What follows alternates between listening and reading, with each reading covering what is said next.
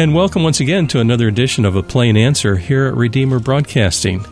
I'm Dan Elmendorf. On the phone line with us today is Pastor Toby Sumpter. And Toby, it's an honor to have you on with us today.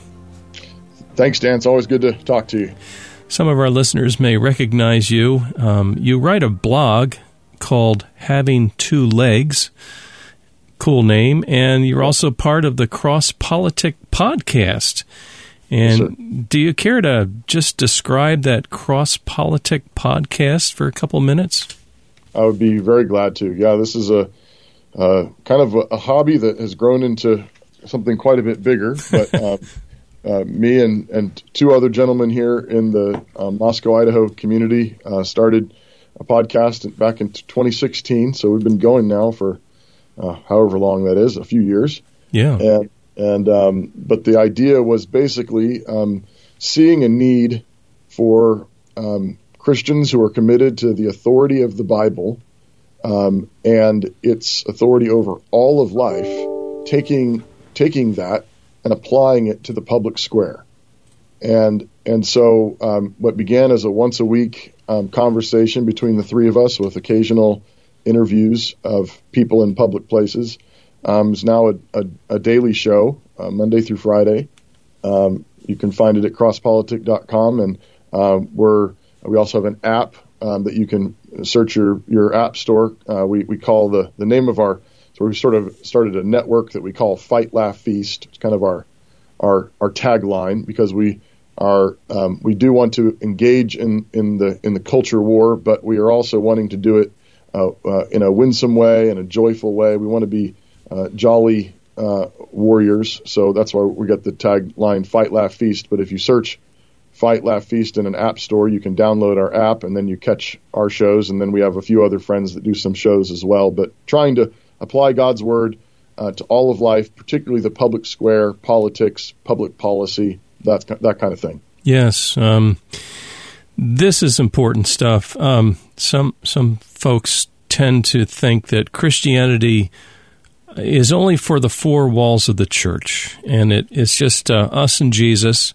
And while that's extremely important have a relationship with the Lord Jesus, uh, it extends way past that, doesn't it?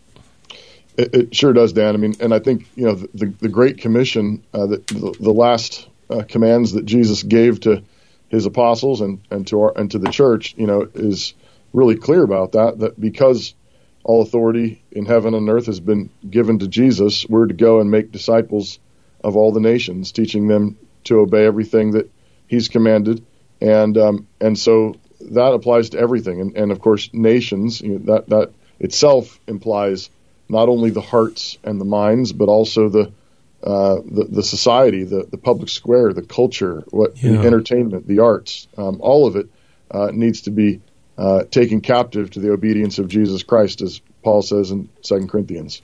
That should be important to Christians today because, uh, Toby, it's it's not been that long since uh, we went through COVID.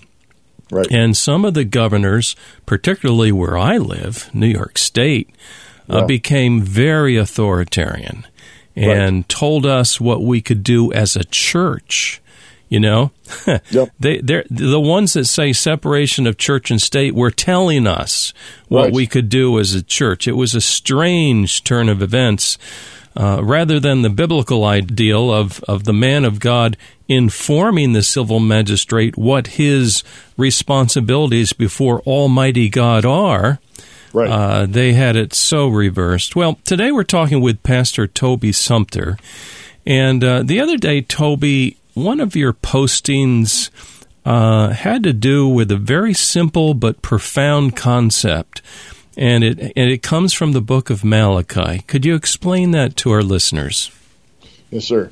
Yeah, it's it's a it's a striking and, and glorious thing. I think that um, our English Bibles close with um, that final prophecy of Malachi, and and the closing words of Malachi's prophecy um, um, are this really wonderful promise, uh, which is that um, that there's going to be God is going to come, and before He comes, He's going to send a messenger, someone who's going to prepare the way, and um, but when that messenger comes, um, then um, God is going to turn the hearts of fathers to their children and the hearts of children to their fathers. And, mm. and then it closes, lest I come and strike the earth with a curse. And um, and then in Luke, um, Luke's gospel, um, uh, um, the, he, he says that that in fact was being fulfilled with the coming of John, yes. John the Baptist. And so, um, so you know, putting that together, the you know the the, the great curse of sin um, uh, that began with Adam and has infected every every family um, um, descended from Adam. Uh, that that curse has been dealt with by Jesus on the cross. He became a curse um, for our curse, and and Malachi says that one of the central um, uh, effects of Jesus taking that curse is to remove the curse between the generations. Mm. Uh, that that the sin that infects all our families, Jesus died to take away, so that the sins of fathers might be taken away, and the sins of children, the sins of mothers, the sins of sons and daughters, such that um, we might be reconciled to one another uh, in our families. Mm. That's a beautiful thing. Um, a a um, picture came to my mind as I heard you talk, and that was uh, our grandchildren attend church with us um, yeah.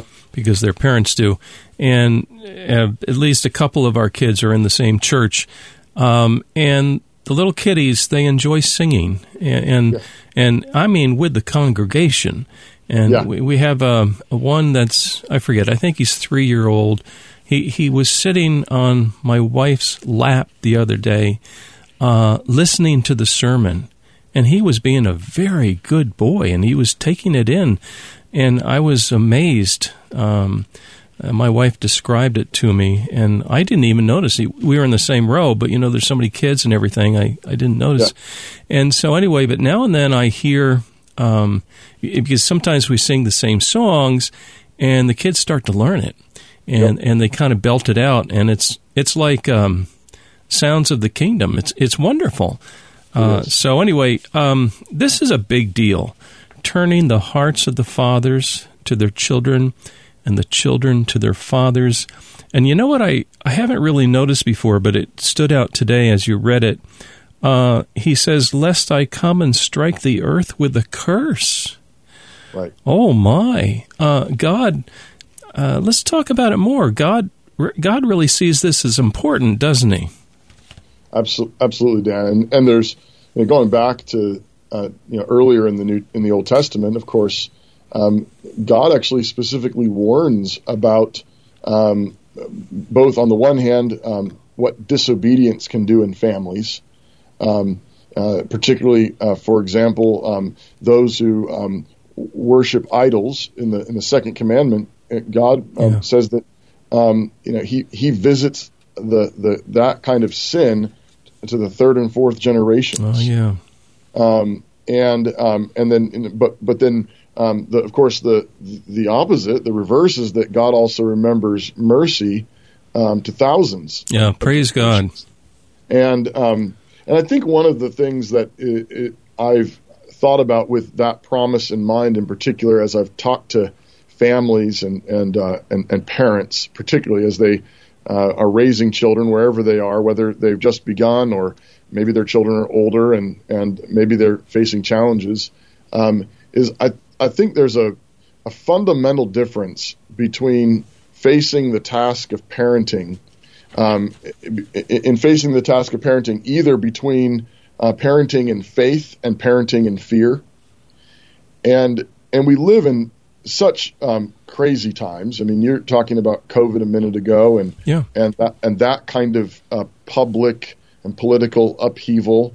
Um, but of course, there's all kinds of cultural um, turmoil and you know rioting and uh, and and violence, but but also um, ideological threats. Um, uh, you know the the all the sexual confusion and the transgender stuff and the drag queens and you know all these kind of things. There's there's plenty out there that a parent, um, you know, uh, could look at that and just freak out. Yes. um, just just absolutely freak out and, and, and be full of fear, um, because but I, because that's because there really is a curse. I mean, there really is a curse on um, when when you when you have unconfessed sin, when you have um, when you let that sin build up. It's it's kind of like an electrical charge that builds. Yes. Um, in a in a family between generations, and what it naturally does is it divides. Um, and um, you know, sometimes it just divides in kind of a cold war. You just want you want to get distance from your parents. You want to get distance mm-hmm. from your siblings. You just you just don't want to remember being with them because there's so many hard memories. Yep. But that but often that that electrical charge builds and builds and builds, and then it blows, and and you have you know open um, animosity and hatred and bitterness and and sometimes even violence between um, uh, parents and children and, and siblings and so forth. And and I think that that's what that curse is talking about, and I think that's why um, Jesus died. Jesus was crucified um, because there's no other way for that electrical charge to be um, released safely. Mm, mm. It, it, it's like God sent His only Son to be the great um, uh, lightning rod yeah. Um, in, in, history, so that everyone who looks to Him um, God promises to take all the animosity, all the enmity, all the bitterness, all the curse, and and transfer it to His Son um, in the crucifixion, so, so that that tension can be completely done away with. Mm-hmm. And, and you know, one of the pictures that that Jesus actually uses explicitly is the one that's given in. Uh, he, he points back to Numbers 21, where he says, "Like the serpent that was lifted up in the wilderness." the, the Son of Man will be lifted up.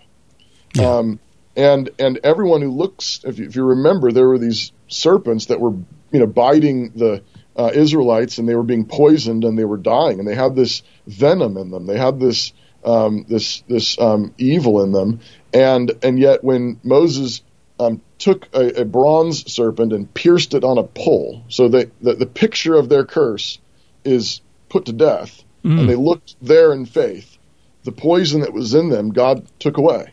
Mm. And Jesus says, that's what I'm going to do. So Jesus became a curse, meaning when you see somebody dying from execution, you see, I mean, you don't think, when you see the guy in the orange jumpsuit, eh, you know, behind bars, you think that guy must have done something horrible.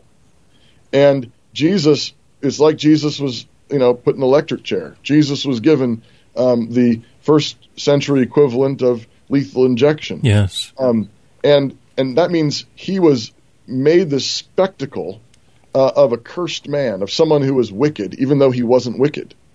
And yeah. Um, and the the promise though is if you see him standing in your place, taking the just wrath of God for your sins, for the sins of your dad, the sins of your mom, the sins of your granddad, the sins of your grandma, your aunt, your uncle, all the ways in which that sin infiltrates and infects our families. Um, God promises to take away the electrical charge. He promises to take away the infection, to take away the poison, remove the curse completely. And that means that fellowship and harmony can be restored between children and their fathers, children and their mothers, and families can actually be happy places, places of joy and light. And I think that all begins just with believing that God really can heal whatever is broken in your family. Amen. Amen. Well, um, being in radio myself, we um, have to ground our equipment, and it all has to be bonded together and then with respect to a single point, so that if you do get a lightning strike, all the all the potential of the equipment kind of floats together as that charge drifts off into the ground, and grounding is so crucial. And if you don't get it right, your equipment will be burned up uh, during lightning strikes. And I, I, really like that metaphor of the electrical charge and how Jesus is the solution there. uh, he takes the lightning strike for us. Behind my house here, we have a very large pine tree, and now that thing is dead several years ago. Uh, that thing took a very powerful lightning strike, and it went to the heart of it, went down the outside of it, ripped a line all the way down. Eventually, it died. And now the turkey vultures like to go and sit in the top. But eventually, Yeah. that tree's going to come down. It just Yeah. couldn't stand up to that strike, you know. Um, today, we're talking with Pastor Toby Sumpter. Um, we're we're really focusing on children and how God works in our families. Um, what about that mom and dad that uh, gets a little on each other's nerves? Maybe they've let the pressures get to them. Who knows? Whatever reason, and they've kind of reached an impasse. Um, I I want to say, has that ever happened to you? But I won't be quite that personal. But what about uh, those parents, those uh, husband and wives out there that really want to get over this impasse that they're starting to experience? Yeah. Well, the, the thing that I always I, I tell parents is that you know when you have children, um, you're going to share with them whatever you have with your spouse. Hmm. So if you have warm fellowship, um, eh, then that's what you're bringing your children into, and your children will grow into sharing that warm fellowship. But um, if there's static, if there's tension, if there's an impasse um, that isn't dealt with in a healthy way, in a godly way, then um, then children are children are multipliers. they Yeah. they they multiply what you have. Um, and and so again, fellowship will be multiplied if you have fellowship, and there's and then um, static and tension and anxiety and anger and bitterness will be multiplied if if that's what you have. So number one, it's just really important to recognize that there really is no way um, to to say, well, all right, we're just going to keep this tension or this impasse to ourselves and, and try to protect the kids. I mean, obviously, you don't you you do want to try to protect the kids, but Mm, mm. um, but if you don't deal with it, it's ultimately is going to affect the kids. There's not really any way you can um, you can keep it from doing that. Um, but I think the answer is um, uh, um, uh, all um, our fellowship, Christian fellowship, is fundamentally found in the Father through His Son Jesus by the Holy Spirit. Amen. That's that's what real fellowship is, real friendship, real community. And Yeah. um, First John one is is the is the one of the greatest passages that I know about this notion because John says that he's writing so that the people he's writing to might have fellowship with the Father, just like the apostles do, just like John does. Mm. And he says, um, We have this fellowship, and I'm writing to you so you might have this fellowship with the Father, and so that your joy might be complete. And so the notion of joy and fellowship goes together. When you're in fellowship, you're in the joy of the Lord. and you you get along, and you know you, you, you we even say we enjoy one another um, when Yeah. when we are in fellowship. But then, but John keeps going. He says, if you if we walk in the light, as He is in the light, we have fellowship with one another, and the blood of Jesus Christ cleanses us from all sin. Mm. And and so notice he's piled three pictures up in a row: fellowship, joy, and light. And and that's those are those should be the things that you, we're thinking about when we think about fellowship uh, with one another in our families. Fellowship with God, fellowship with one another, fullness of joy, and light. Um, and but he but notice what he says: if we walk in the light as He is in the light, we have fellowship with one another, and the blood of Jesus Christ cleanses us from all sin. And this is the place where John is recognizing it's not always all light. Right, right. and he says, um, you know, if if um, if we if we say that we are in the light, um, but we are walking um, in the darkness, um, then the truth is not in us. We're we're we're liars um, because God is all light, and um, and that's why He's full of fellowship and full of joy. There's no darkness in Him at all. Mm. And so the thing that breaks up fellowship is sin. That's fundamentally that's what breaks up fellowship. And so John goes on to say, um, um, he, he, he said, if you walk in the light as he is in the light, you have fellowship with one another, and the blood of Jesus Christ cleanses us from all sin. And then the question is, is well, how does the blood of Jesus cleanse us from all sin? If we if we if we admit, yeah, you're right, I have sinned. Well, he goes on in verse nine to say, if we confess our sins, he is faithful and just to forgive us and cleanse us from all unrighteousness. Amen. So the way that we deal with sin, darkness in our life, is through confession and forgiveness. And um, and so um, you know most impasses um, that that happen between a married couple really come down to sin. Um, sin um, on one part party or the other, or oft, often sin on both parts. Somebody sins and then somebody sins back, and then there you are. Mm. Um, and and so the the fundamental way that you stay in the light, which is to say, stay in fellowship, is by applying the blood of Jesus every time there's any sin. Every time, yes. And and you want to make it. Um, Jesus gives us you know, images of this in, in, the Gospels and elsewhere in the Scriptures. Talk about you you uh, you want to confess your sins um, as fast as you possibly can. Um, and and you know Jesus says if you bring a gift to the altar, leave it, go be reconciled to your brother. Mm-hmm. You know, it's it's you know be better to be late for church uh, than yes. than to, than to go to church out of fellowship with your spouse. So I I sometimes in uh, premarital counseling with couples, I'll I'll tell them you know the devil likes to get into things at the most inopportune moments, and and he will tempt you to let something go um, when you really must not. And I said, and so the example Mhm. I always give is, is this one. I say you're going to be pulling up to church, and you'll be in the church parking lot, and one of you is going to say something you shouldn't have. And there's people walking by your car, and they're waving and smiling, and you're all dressed up and ready to go into Yeah. church. And I said the temptation is to let that sin sit there. But Jesus says, leave your gift at the altar. First be reconciled to your brother, then go off for your gift. Mm. Um, That means that you must not go into church out of fellowship. You you must get back into fellowship before you go back into church. Otherwise, you're lying. You're being a, Yeah. you're being a hypocrite. yeah, that's a good point.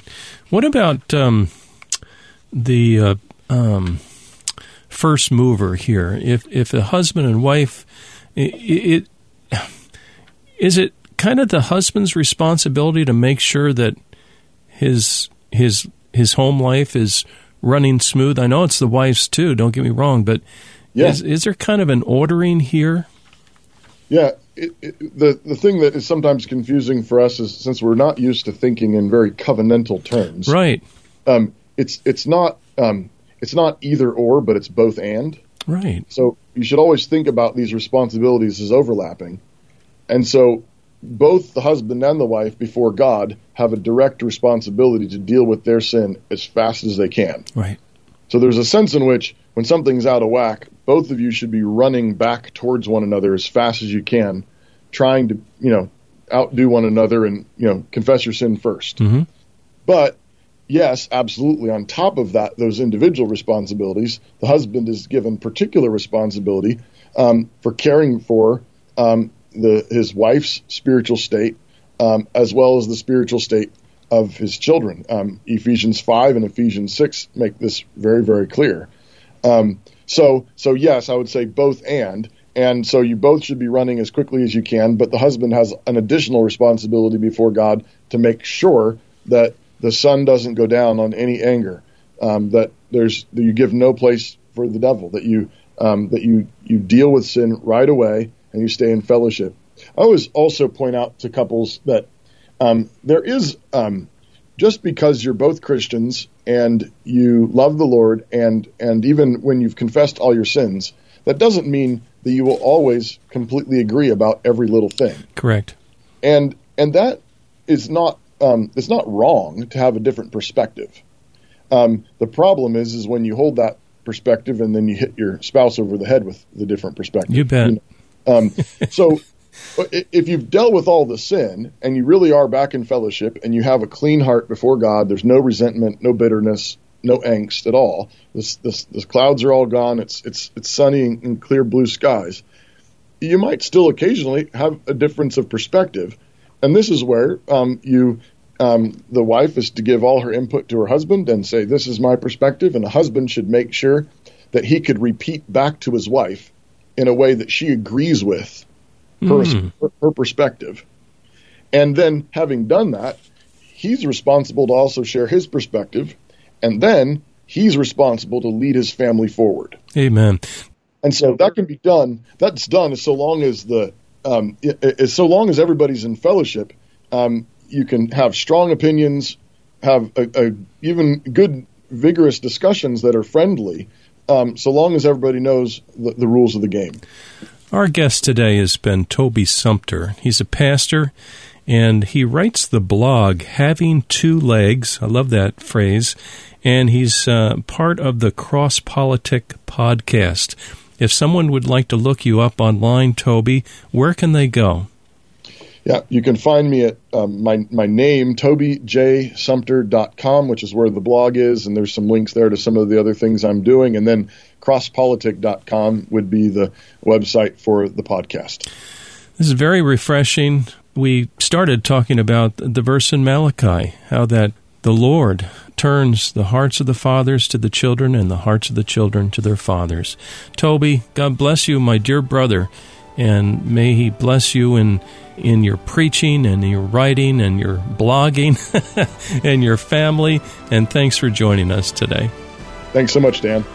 Dear listener, please join us next week for another edition of A Plain Answer.